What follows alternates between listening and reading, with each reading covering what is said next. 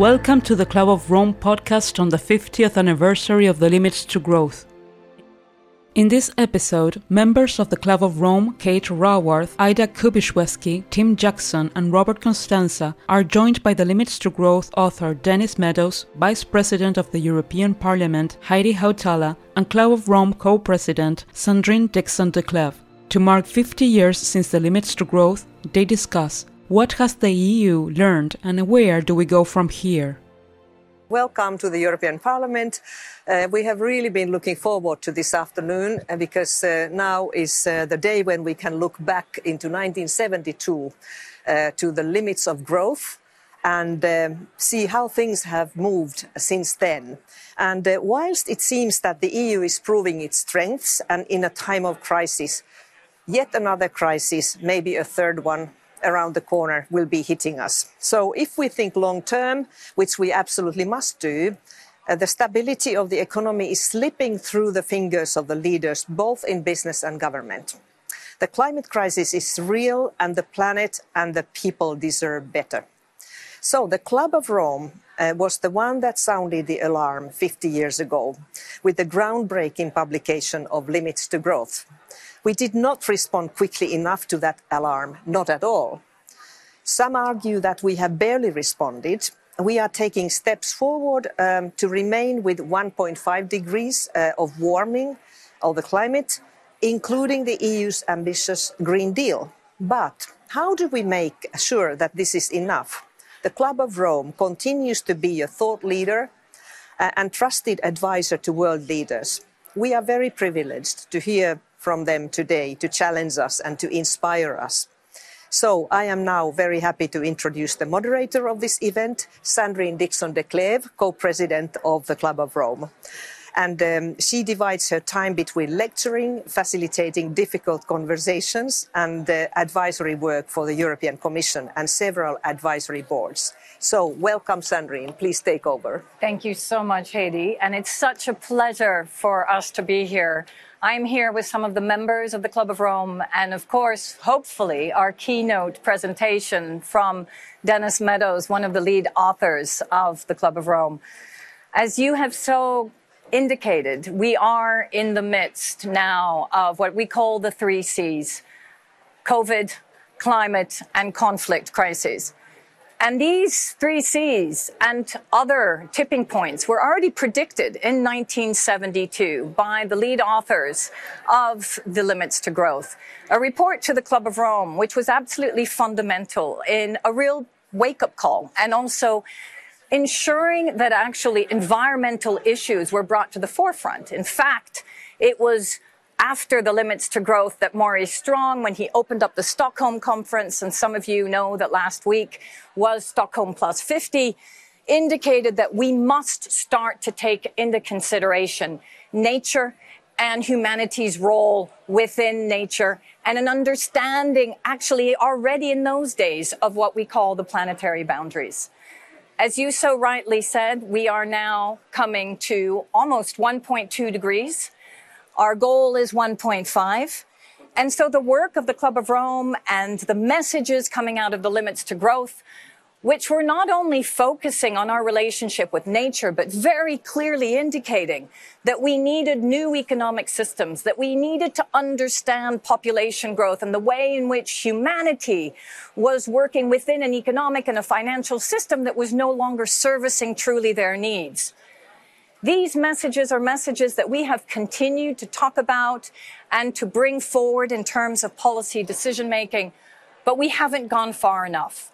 And so what we're hoping that we can do today is showcase the importance and the urgency of the messaging of the limits to growth, to take our fingers off the snooze button of that alarm that already came out quite strongly in 1972 to create inspiration around new systems thinking and the systems thinking that many of our Club of Rome members have been undertaking. It's been their life's work, thinking through new economic and financial models that truly service people, planet, and prosperity.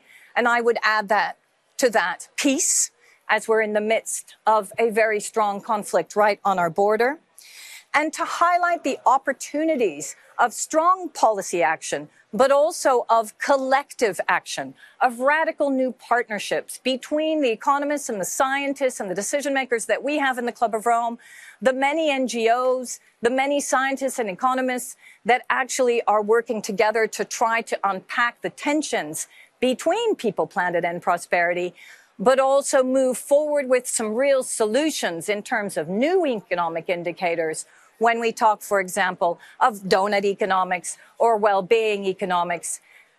Indicators that show us that actually in this time of needing to build resilience to future shocks and stresses, we truly do need to look beyond growth.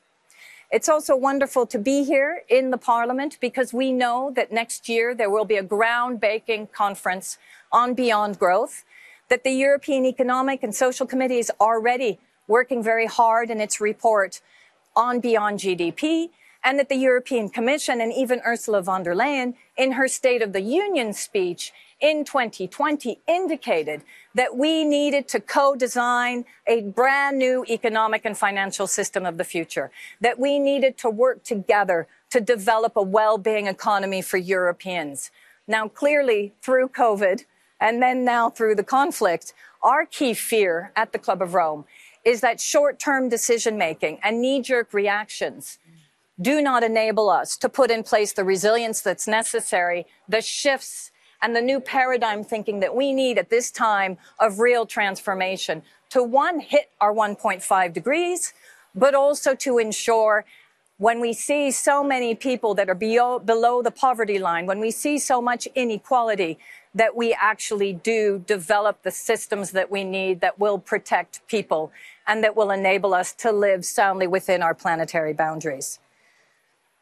What Aurelio Peccei spoke about, and many of those members, originally the authors of The Limits to Growth, was the need to look at the human problematique, to understand the complexity of systems and how those systems interrelate, and to optimize different solutions. So I'm hopeful that today's conversation, and that's what we see it as, with MEPs here in the European Parliament, at a time when actually we've just seen a very important vote on the EU taxonomy, which has actually come back to the original need to make sure that our investment decisions are truly green. At a time when the European Parliament has said that we need a strong emissions trading scheme, that we think through how does that work within a new economic system? How can we build the systems that we need in order to truly enable us to service, as I said, people, planet, prosperity, and peace? So I would like to now, and I need to know whether we've got Dennis Meadows online. So Dennis Meadows, unfortunately, the lead author of The Limits to Growth, is not with us. Maybe I can just have one quick reflection before then I pass it to one of our economists from the Club of Rome, who I'm very pleased, and then we will lead you through the other thought leaders that we have with us today. We need to know in this time of celebrating the 50th anniversary of the Limits to Growth, as you see, and you will see, that the panel here is fully gender balanced that we have a wonderful vice president in the European Parliament and a president who is also female, that we have for the first time ever two female co-presidents.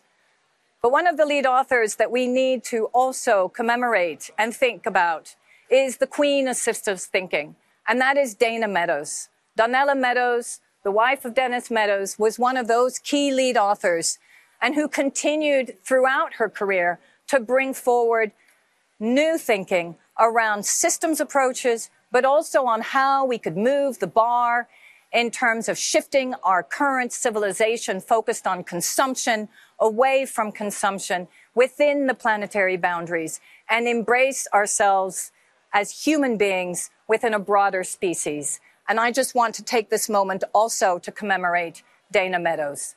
So I'm now going to pass to some of our wonderful economists and thought leaders that we have with us today, all members of the Club of Rome. Uh, I'd first like to introduce Kate Raworth. Kate, thank you for being with us. Uh, some of you, if you haven't, heard about the incredible work of Kate around donut economics. Clearly an opinion leader. She's a senior associate at Oxford University's Environmental Change Institute and a professor of practice at Amsterdam University of Applied Sciences. Welcome, Kate. Thank you. Next to Kate, we have Dr. Ida Kubiszewski. I always torture that name. I'm sorry, Ida. All good. She's the Associate Professor at Crawford School of Public Policy at the Australian National University, but also now at University College London. Editor of numerous scientific resources, and author and sits on numerous steering committees and boards. Welcome, Ida. Thanks, Sandrine. Next to Ida is Professor Robert Costanza, a leading ecological economist, chair of public policy, also was chair of public policy at Crawford School of Public Policy at the Australian National University, now also at UCL, former distinguished university professor of sustainability at Portland State University and founding director of the Gund Institute for Ecological Economics at the University of Vermont.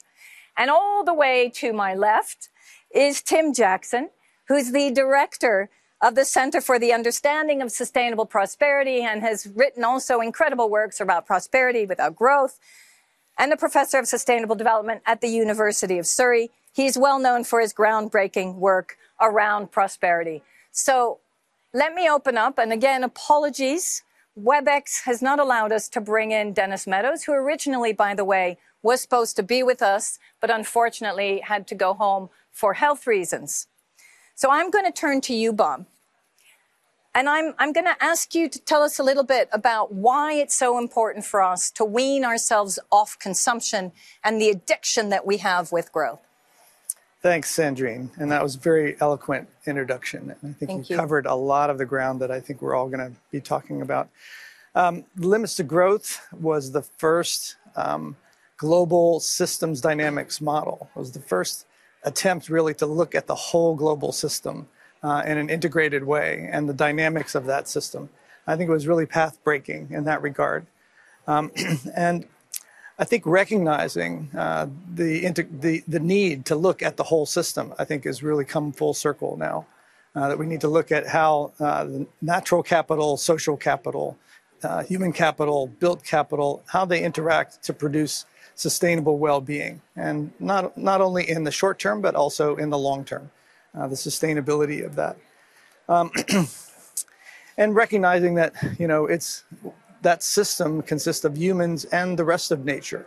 You know, we're all in this complex, integrated system together in a new in a new geologic epoch uh, that's been termed the Anthropocene. You know, so we can it, business as usual is really no longer possible in that that sort of context. Uh, we have to understand and manage that whole interconnected, complex system.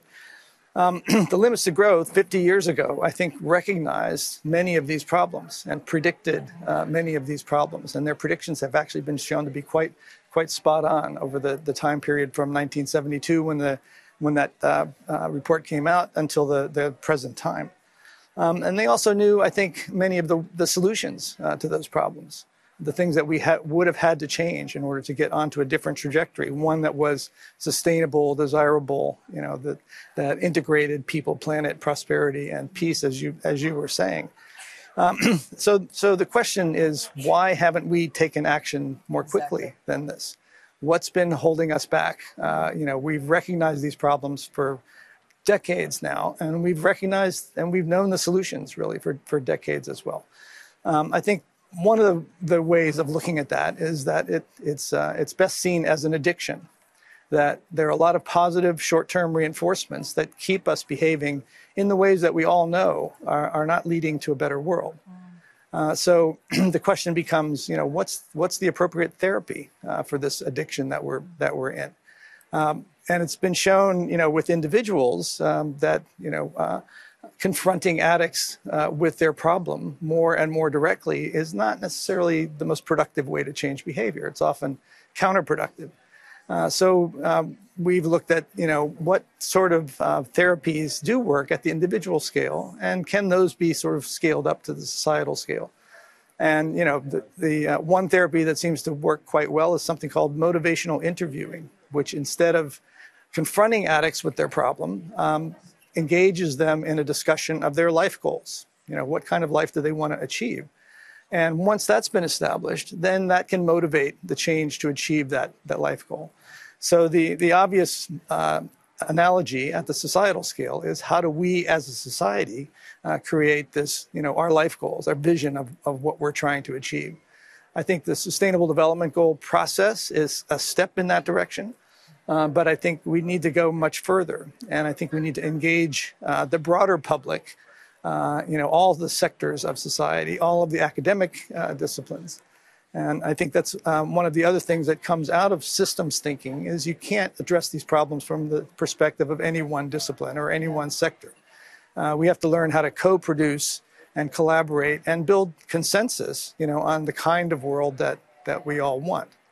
Uh, so there is a group now, the Wellbeing Economy Alliance. I think we're just trying to bring together all of the individuals, groups, governments uh, that are thinking along those lines and begin to, to build that broad consensus uh, about th- what that vision is, about uh, what we want.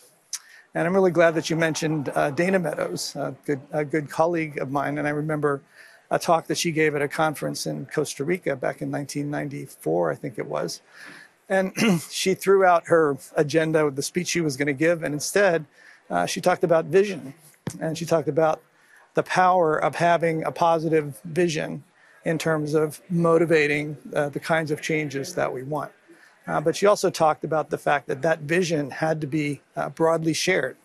And so I think our challenge uh, today as a, as a society, as a, as a species, really, is to build, build that broader vision and communicate it with the general public and, and get people to recognize that we can build a better world. We can build a world based on well being rather than based on just continuing to maximize the growth of, of GDP, to continue to, to, to deplete natural resources, etc.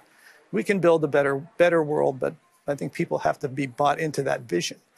Uh, and so I'll turn it over maybe to, to my, my yes. colleagues on that. And uh, yeah, thank you, thank Bob. You. That, that really I, I think that motivational entropy is so important. And I mentioned the speech of the European Commission president because actually uh, she had asked for me to give her some motivational but also some deep literature. And I gave her the limits to growth before she actually made that speech in the summer of 2019. And what's interesting is she mentions well being. So, Ida, um, unpack a little bit what that means. What does well-being look like as a new vision? Yeah. And can we link it, and we'll talk about that a bit more, to the European Green Deal vision, which is a social and environmental vision? Yep. Um, thanks, Sandrine. Um, and going off of what Bob said, I think it is important to look at that global scale because we're all living in one system, living on this earth together. Um, but it's important to understand that we also have to look at multiple scales. There's the country scale, which is important. There's the community scale, that's important. There's the neighborhood scale, that's important. And I think by aggregating to the bigger scales, that has a lot of benefits. There's comparisons, there's a global vision, but you also lose a lot of the people that are most at risk.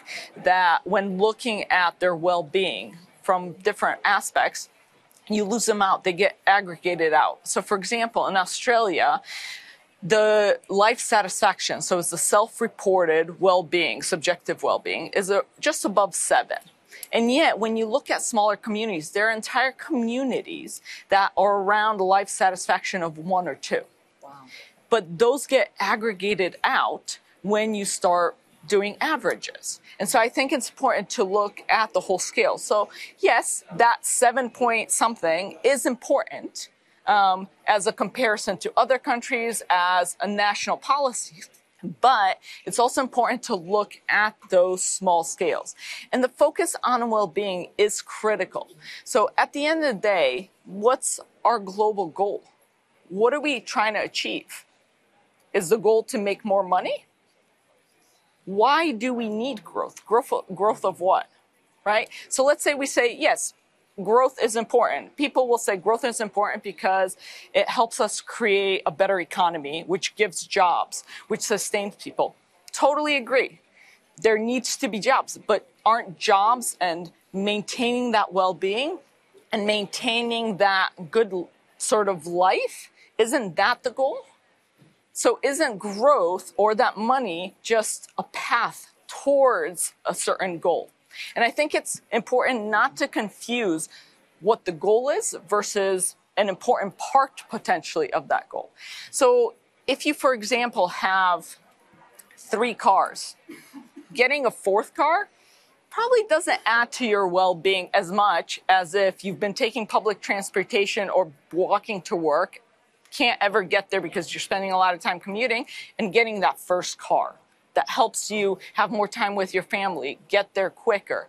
So I think it depends how much that dollar or euro adds to your well-being and that's the ultimate goal is that well-being and i think it's important we currently focus a lot on gdp and that's been sort of our measure of progress in a lot of circles at the national level, subnational level, global level. And it's important in certain ways and in certain contexts. But it's not a good measure of progress. And it's important to remember when it was created originally. It was created after the Great Depression in the US. It was created after World War II, where a lot of Europe was in shambles. Um, and it needed that rebuilding, and we needed to track how the economy was doing. We're not living in that world anymore. We're 70 years out of that world. So why are we still using the same measure as we were back then when we didn't have computers that fit, you know, on our desktops? When the same kind of computer computing power required a room or two and we couldn't collect that data. We're so much further than that. So why are we still using all that same information? And GDP has a lot of issues. GDP, for example, considers everything positive. There's an oil spill, that go, GDP goes up. There's a war in Ukraine. For now, it's going down. Eventually, they'll have to rebuild GDP will go up. Can anybody say that GD, that war or an oil spill are actually positive things? So if you look at a lot of measures and track them against GDP, you see that as GDP has been going out, a lot of the other measures that try to correct GDP has leveled have leveled off. And that's a lot in due to environmental costs that are counted as positive. That's one. And two, inequality. GDP doesn't care whether one person owns all the money in the world or if it's equally distributed. It's just the same. And it leaves out a lot of really important things too.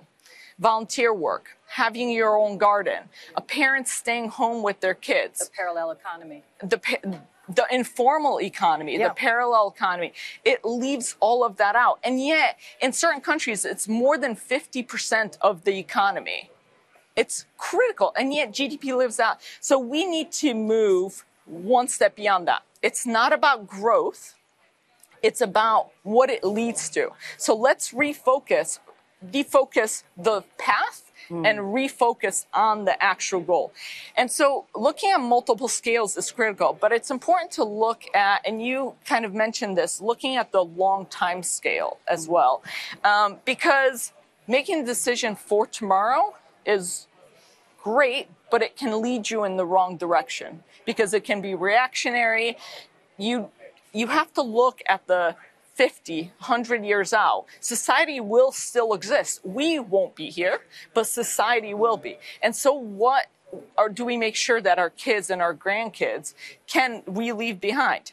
We have to look, you mentioned the three C's. I haven't hadn't actually heard that. I really like it, but COVID, climate, and conflict if you look at them, they're actually the same issue. Absolutely. It's the same thing. And so looking at all of this as one big system, mm. it's the same problem, just looking from different, it's different symptoms of the same virus kind of thing. Yeah. Of the same addiction. So how do we tackle the addiction or the virus instead of trying to tackle the symptoms? So thank you. No, I think that that's really helpful, Ida. And it, it leads us to how then do we really start to look at that virus? What does that actually mean? Um, as you were saying, and Bob Kennedy gave his brilliant speech, obviously, in 1968. And I always repeat it. And for those of you who don't know, please Google it. Um, it is the most brilliant speech, and it shows how we have just not listened to not only the limits to growth, but some of those leaders who already understood in the late 60s and the early 70s that our economy was going completely in the wrong direction, that it wasn't placing a value on what was most important. And now that we're in the midst of this Ukrainian conflict and we're coming out slowly of COVID, but COVID is still here, we should be tapping into people's consciousness who have understood somewhere that actually we have to come back to most what's most essential. And so I, I want to turn now to you, Tim, because you've spoken about prosperity and Ida brought up this inequity issue.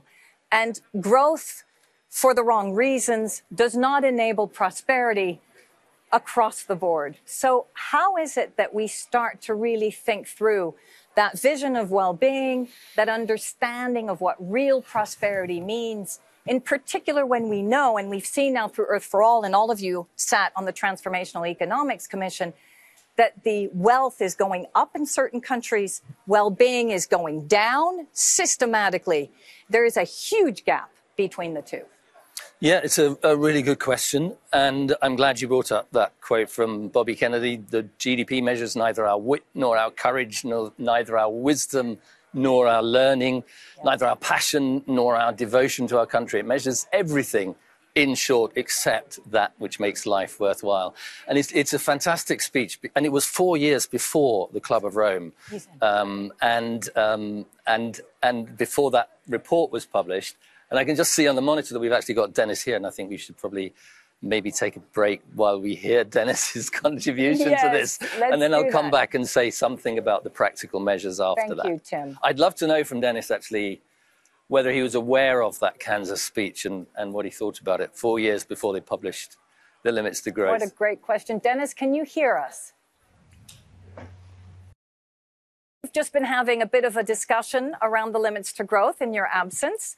And um, I know that you have a beautiful presentation for us. So why don't we allow you to go forward and then we can continue the conversation because you are the man of the hour, my friend. Okay, well, thank you for that. Uh, so I'm going to trust the technical support team to call up my first slide, which is black. And when you see that, I can start. It's on. It's on from what I it understand. Is. We can't see it, but everybody else can. So you go for okay. it. Okay, so Next, uh, this should be the title for my talk, Putting Limits to Growth into Historical Context. The um, We've got we've got your I'm, title slide on on the. Okay, fine. So next, uh, this is a presentation to the to you guys. I've been waiting for this for some time. Thank you very much for the invitation. I uh, and thinking back on limits to growth over the last 50 years, I remember the first time that I made a presentation publicly uh, about our research. That's me standing up at the podium at the Smithsonian Institution, March 2nd, 1972. Uh, some of you will recognize on my right Aurelio Peccei, who was the founder and the president of the Club of Rome, and others at the podium are my team. A key person, Donella, uh, co-author of the report uh, and head of the population group, was uh, peeking around just uh, to my left. There you see her head sticking around the podium. So I was terrified at this meeting. I thought everything I had to say was going to be so boring. All the ambassadors and ministers and so forth out and journalists out in the audience would be just uh, thinking it was a waste of their time. But of course, 50 years later, we see that uh, the basic ideas of limits to growth uh, still aren't accepted. Next. We created, uh, over a two year period, with the support of the Club of Rome and MIT, a group of 16 that I put together, uh, a simple world model which helped to understand the long term causes and consequences of physical growth on the planet. It was designed to help a club of Rome understand its so-called problematique, this interconnected nest of uh, serious problems. Our model was very simple because you can't actually say very much about what will be invariant over a 200 year period on the globe. Next, the uh, first sector was uh, population. Then uh, above that to the right, uh, a very simple resource sector. We didn't even differentiate between fossil fuels and non-renewable resources. Uh, a serious problem, I think, but not one that increases. Uh, of course, coming into focus now uh, with the looming food shortage. And finally, the reported on this results in three the collected papers, and then finally the book that was actually requested by the Club of Rome, our scientific report. Uh, the limits was a kind of an afterthought. Uh, it was for us simply an effort to explain the basic concepts. The scientific effort went into preparing the 1974 report. So, of course, 50 years later, we see that the introductory text received all the attention, and nobody ever really, I think, bothered to read uh, our scientific work. Who criticized our predict the future, because you can't do that in a system where humans are acting.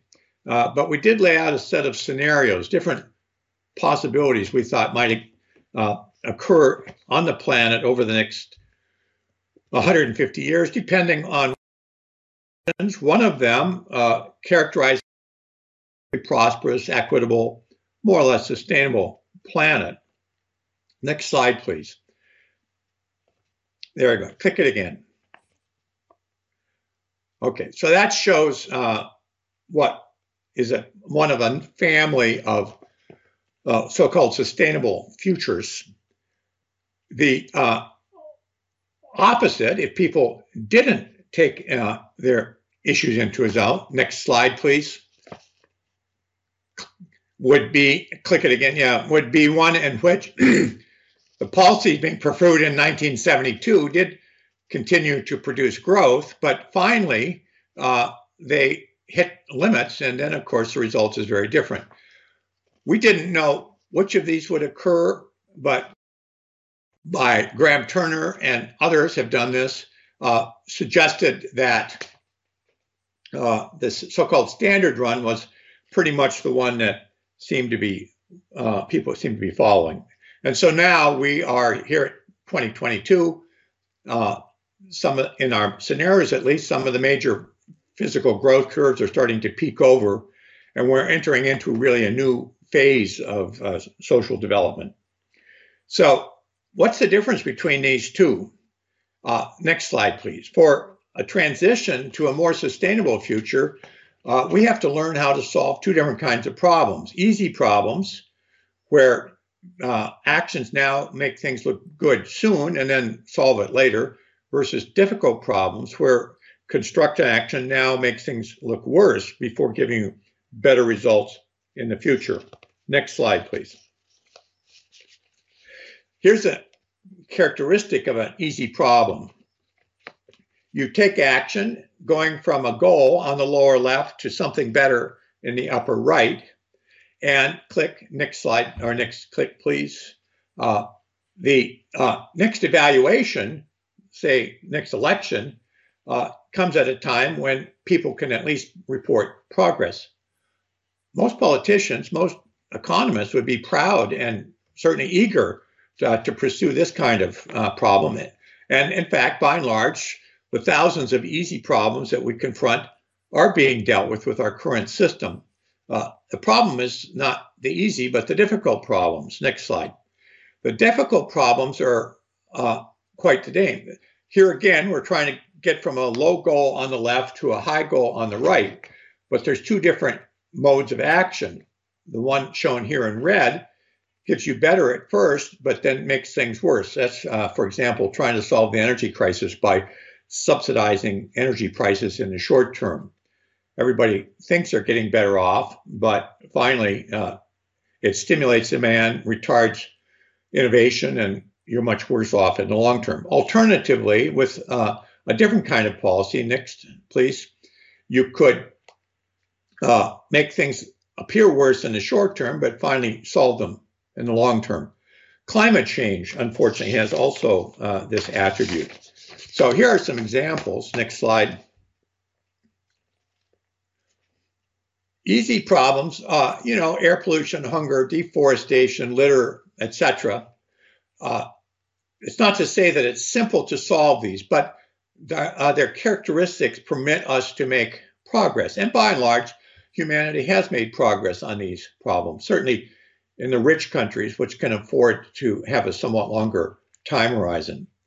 The difficult problems, uh, we really haven't made much progress. Pandemics, climate change, fossil fuel depletion, uh, restructuring the social support system to deal with the declining population, migration. These are issues where our current systems simply have not yet come in to uh, meet uh, the challenges. So, what are we going to have to do? Well, it's the last slide. To solve difficult problems, and this, of course, is what the Club of Rome is now uh, working to gain traction on for the future. First, we need a longer term planning horizon. We need to look much further out in putting our costs and benefits uh, together when choosing action. And we need, and this is really crucial, we need an attractive, feasible goal for society. I think it's becoming clear that this notion, this fantasy of sustainable development, where everybody gets richer and the poor catch up with the rich and uh, and we cure all of our environmental problems. It's a fantasy. We need something else that people can believe in, and but which is attractive.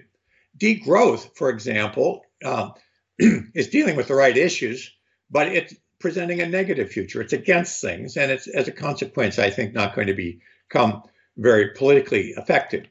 I propose an alternative. Let's call it the mature society you know, when your kid is growing up, the first few years you're happy about physical growth, but after they get to be 10, 12 years old, you want them to quit growing physically and start growing psychologically, socially, and culturally. Well, I think that's time now for the human society as a whole. Let's strive for a mature society, one that's fully grown in its prime. It won't be utopia, but it could be one that deals with many of the common problems. A nice thing about this uh, notion is that it translates well. I looked up in uh, Spanish, uh, French, Italian, and La Société Mature uh, is uh, something which captures uh, the meaning of this. next, please. Next click. Thank you. Well, the um, there's much to be done. But if we can adopt a positive image and understand we're dealing with difficult problems, I think we can make progress. Thank you. Thank you so much, Dennis. And um, I truly wish that you could be here. And I, I loved your conclusion because I think we're coming to a very similar space and a very similar discussion here as well. That mature society that actually reflects growth in a very different way. And I'm going to come back to you in a minute, Dennis, but I wanted to continue also with, with Tim.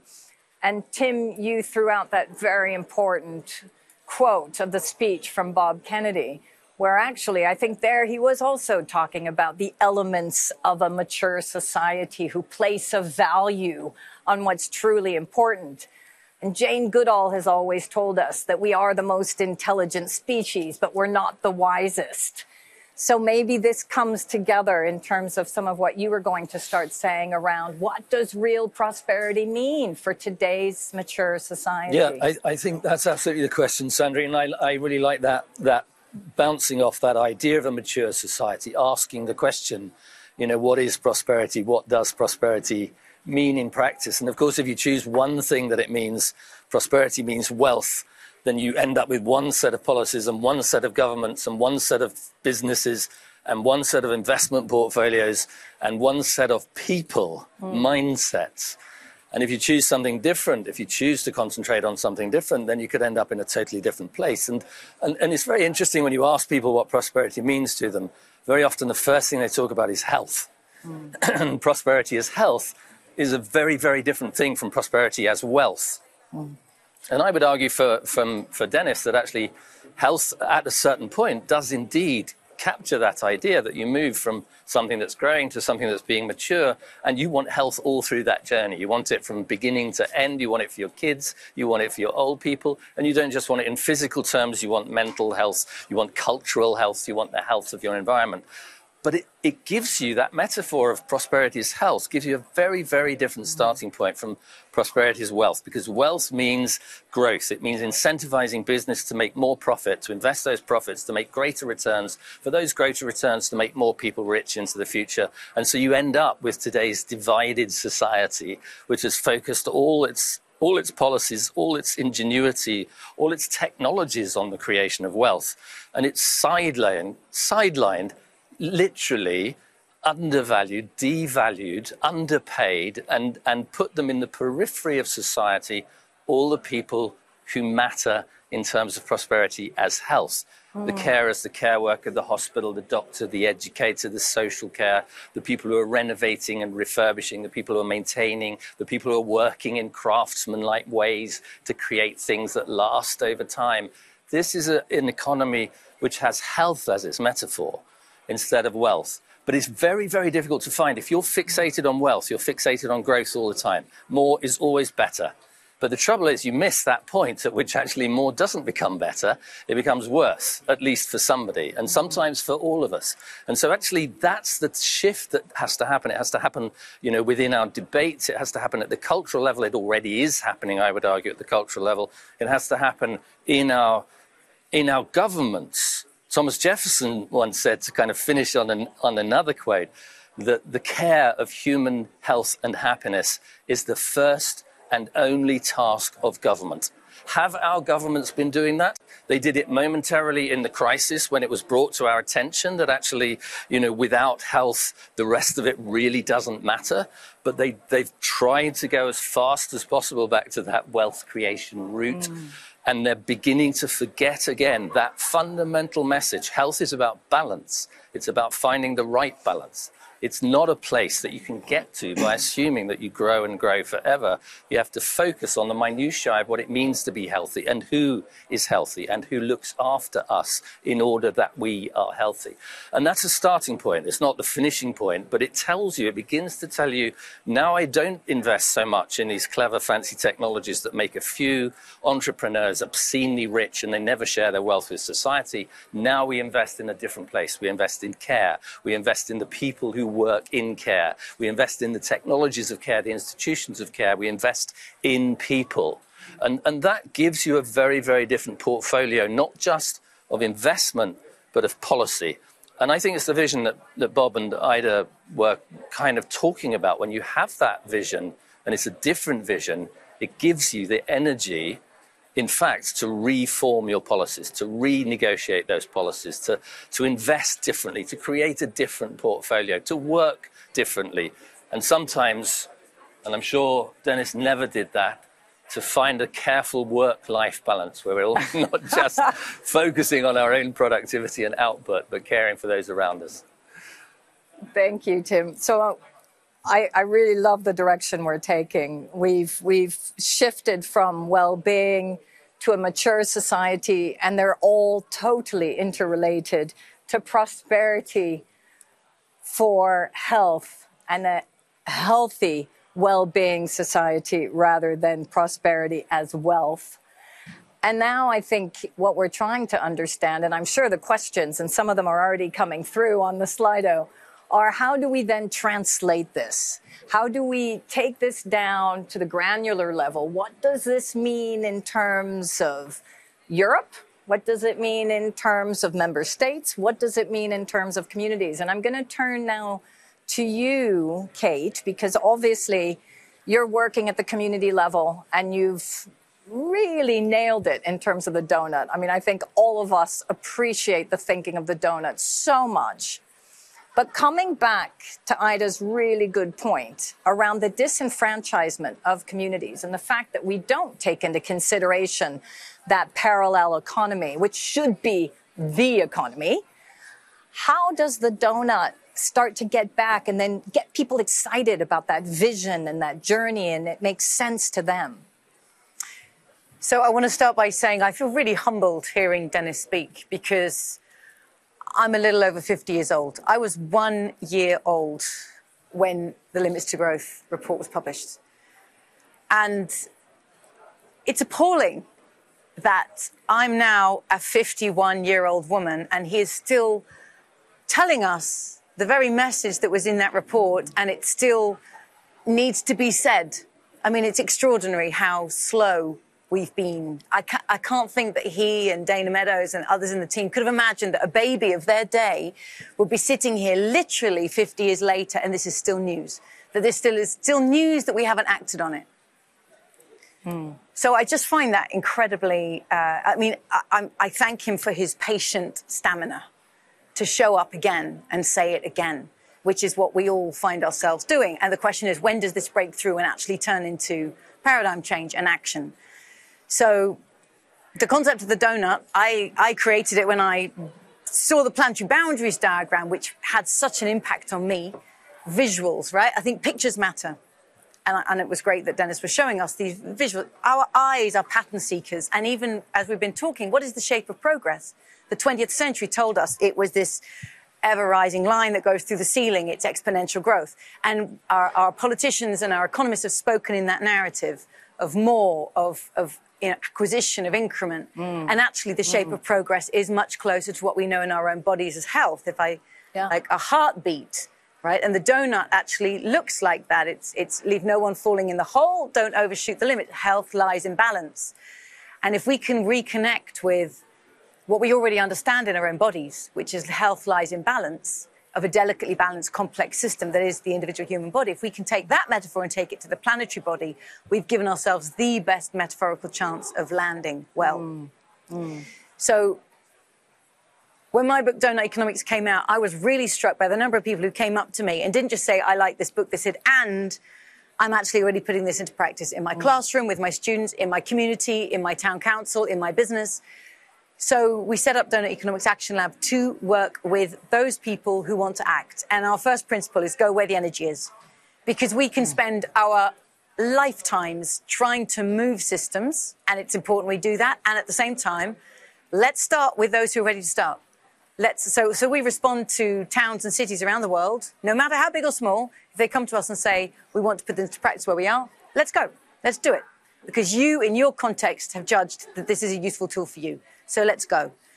And it, actually brings together a lot of what people who have been talking about. Bob talking about, you know, this motivational interviewing. What are your, like, you know, dear addict, if we're going to get you over this, let's not talk about what you're addicted to. Let's talk about what you stand for, what your goals.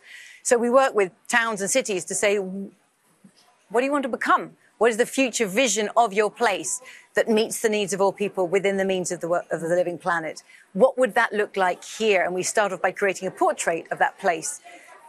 We do it playfully. I mean, the fact that it's called donut economics means everybody already turns up with a smile. Everybody knows this is playful. You can bring your humor, even as we tackle the world. And you can eat donuts.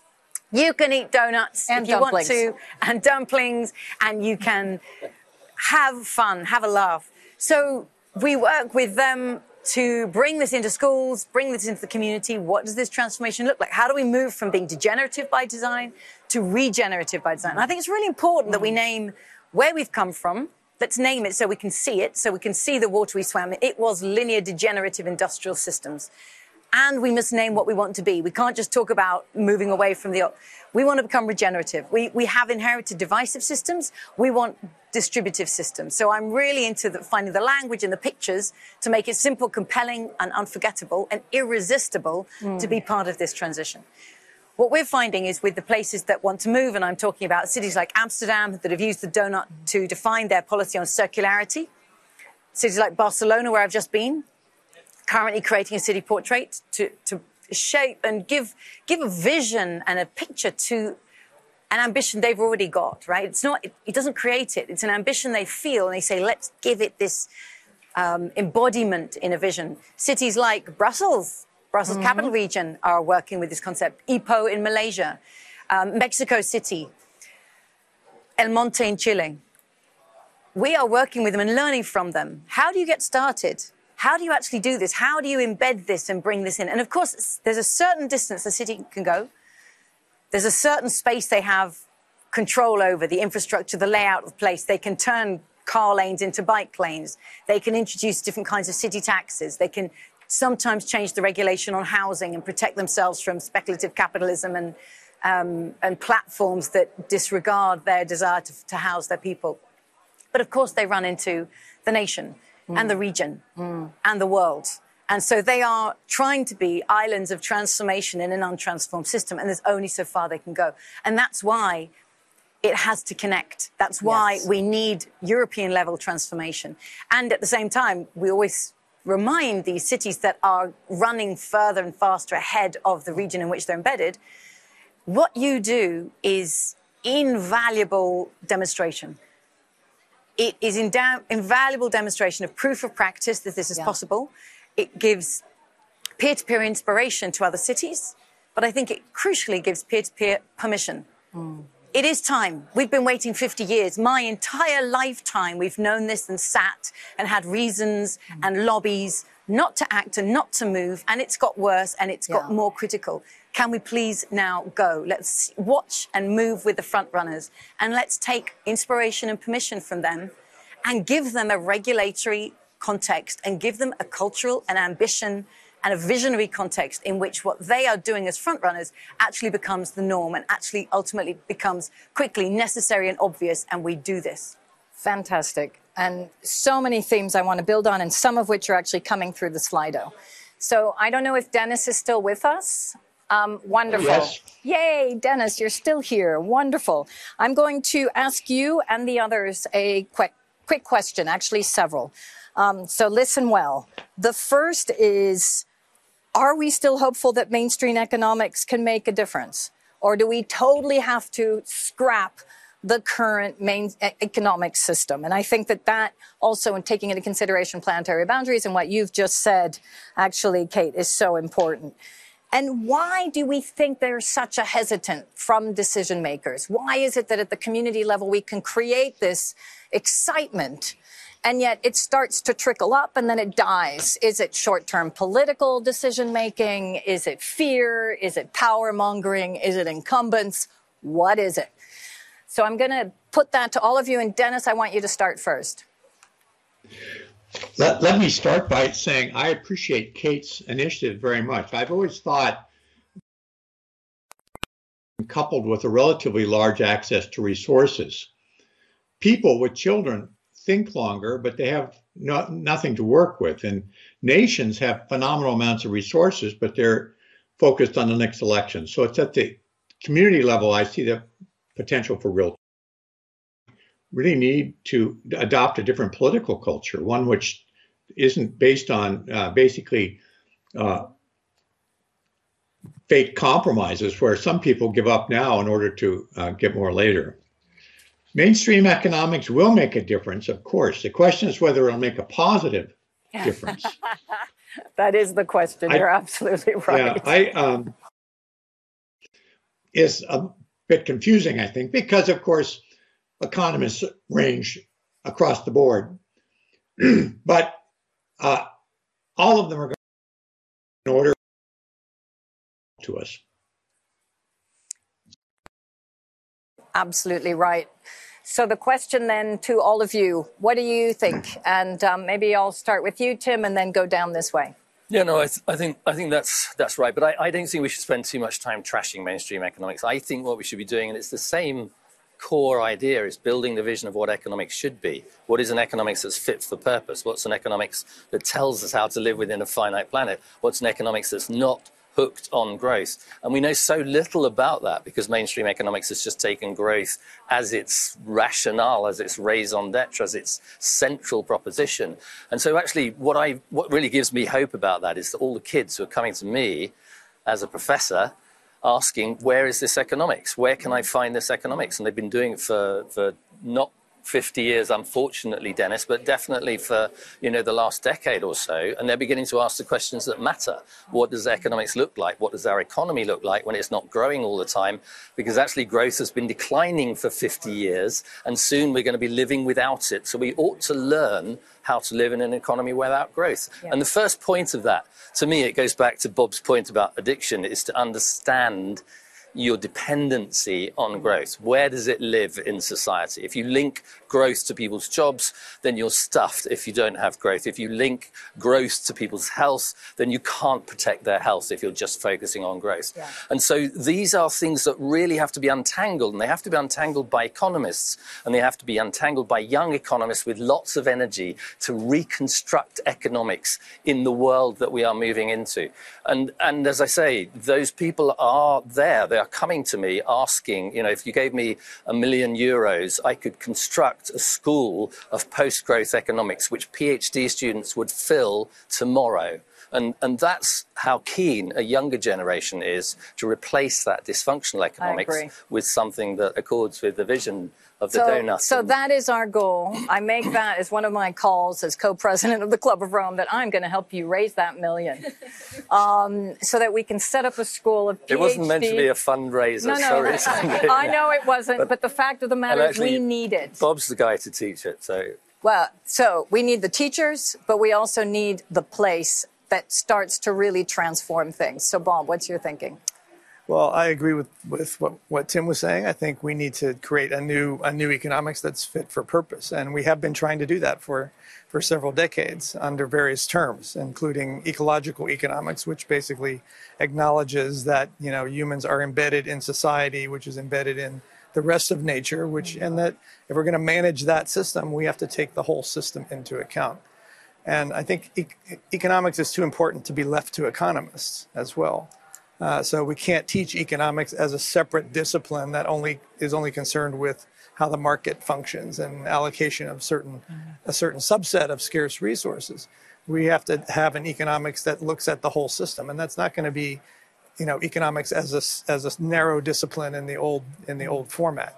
It's going to be a transdisciplinary effort, and I think that's what ecological economics has always has always tried to do.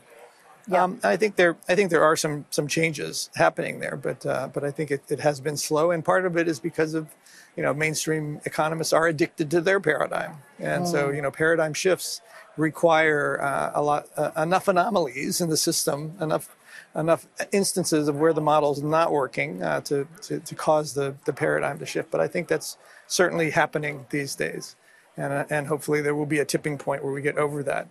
And just to make one other point, I think it is critical that we that, that new economics is based on the health of the system, and not just the human system, but the whole ecosystem. Yeah. Know? So the so the whole planet. You said you know people, planet, prosperity. I mean, it's I think that's the essential thing, and that is the essence of the vision. I think we need uh, yeah. to to overcome this this addiction to growth.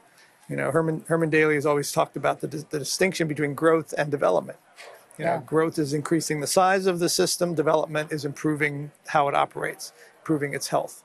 And, and you know, the analogy with, with uh, organisms, you know, that, and, and Dennis's uh, idea about a mature society, I think that's exactly what we're, we're talking about. How do we create a planet? How do we manage this planet in the Anthropocene epoch you know, in a way that recognizes that you know you can't have infinite growth on a finite planet. Yeah, I mean, absolutely. That's just a uh, a, a, ridiculous um, notion. Uh, so, and we don't want infinite growth. You know, we really that's not going to actually improve our our well-being at any at any scale. No. So I'm going to so, interrupt yeah. you so I can go to Ida because I've been yeah. told I have to close and then we're going to go to the next session. Sorry. And Ida, I want to bring in the notion of youth as well. Okay. Because because Tim said we need to shift. And we already know that many young people are part of the shared economy looking at a totally different economic paradigm, not only wanting to do a PhD in it, but participating in the economy totally differently. Mm-hmm. Well, and I think that's true is that a lot of younger people are looking at this differently because they grew up in a different world. One, they grew up with internet and computers. Um, two, they grew up in a world that there weren't more and more resources.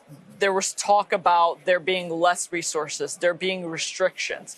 And so a lot of them look at the world a bit differently. And I don't know if I'd consider myself in one of those youth categories anymore.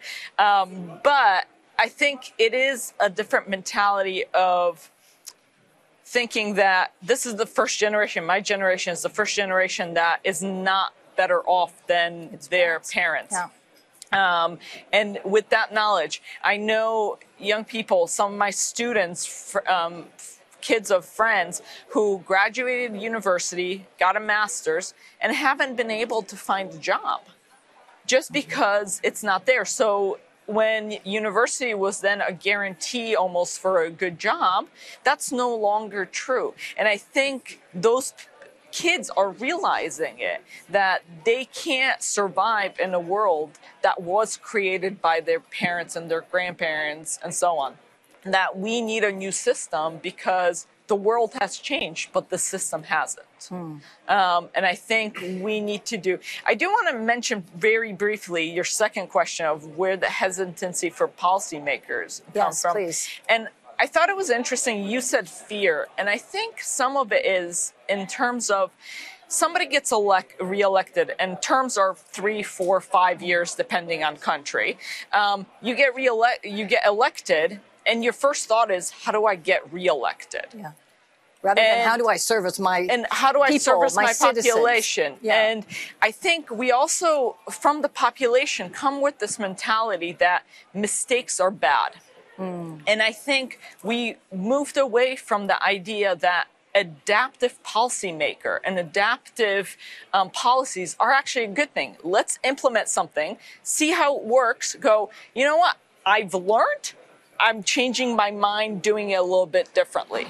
I remember one of the first things I remember really clearly Obama saying, because somebody goes, Oh, you're just flip flopping, you're changing your mind. He goes, Yes, I've had new information and I've changed my mind. That's a good thing, yes, not, a bad, not a thing. bad thing. And yet, with politicians, that's seen as a really negative thing to change your mind, even if you learn new information. So I think being able to kind of take a step back, saying, I'm going to try this. I think this is the right way to go. Let's learn together and then potentially adjust. Yeah. And that's okay. Yeah. So, Thank you for that, Ida. I agree. That honesty is so important. Yeah. Kate, I'm going to give you the last word. So today's an important day, right? Here, because today the European Commission is, is realizing it cannot backslide on what counts as green, right? Mm-hmm. It's time to reject counting gas and nuclear as green. Please, soon, let's have a vote that says wood chip is not a sustainable form of energy. This is this is, this feels like detail, but actually, it's the big mm. picture, isn't it? Yeah. Because we set ourselves a long vision of who we want to become and then when it actually comes to it and actually comes to acting, the old interests, the national, political, industrial interests say, oh, let's sneak that under the bar. Let's push aside the science for now and let's just be convenient. It's really important that parliaments like this one push back and say, no, we hold the line. Because if we don't hold the line, we will never live up to the work that Dennis and others did. And we will be so ashamed of ourselves for failing in the face of knowing this for yeah. so long, yeah. for actually just following through on the decisions that matter. So it's really important that we're seeing some pushback against slipping standards today. Let's hold our nerve, hold the line, go for the vision that this decade demands. And that I really liked Dennis's point about community. We all yeah. live in community we all should care about, as Janine Benyus would say, we are not going to be around to care for our children's children's children. What we can do is care for the place mm. that will care for them. Mm. And by caring for this living planet in our communities, that is the best thing we can do. So let us have the courage of our convictions and act in line with what the science and these times demand. Thank you so much, Kate. So let's have the courage of our convictions. And I'm now going to call some MEPs to come around me and also Maja Goepel that actually will be coming to us. Unfortunately, she has COVID, so she will be coming also via video. I want to thank you all so much. And I want to remind us as we transition into this next moment that it is, you can now leave the stage. Thank you very much. Do a little jig if you would like to as you, as you depart and, and indicate to all of you who are watching us, not only do we need to have courage of our convictions, but let's make sure that we truly do make Jane Goodall proud. I, I really believe that our biggest challenge is not only to show that we're an intelligent species, but to actually prove that we are wise. Thanks for listening to our podcast marking 50 years since the limits to growth. For more information, please visit clubofrome.org.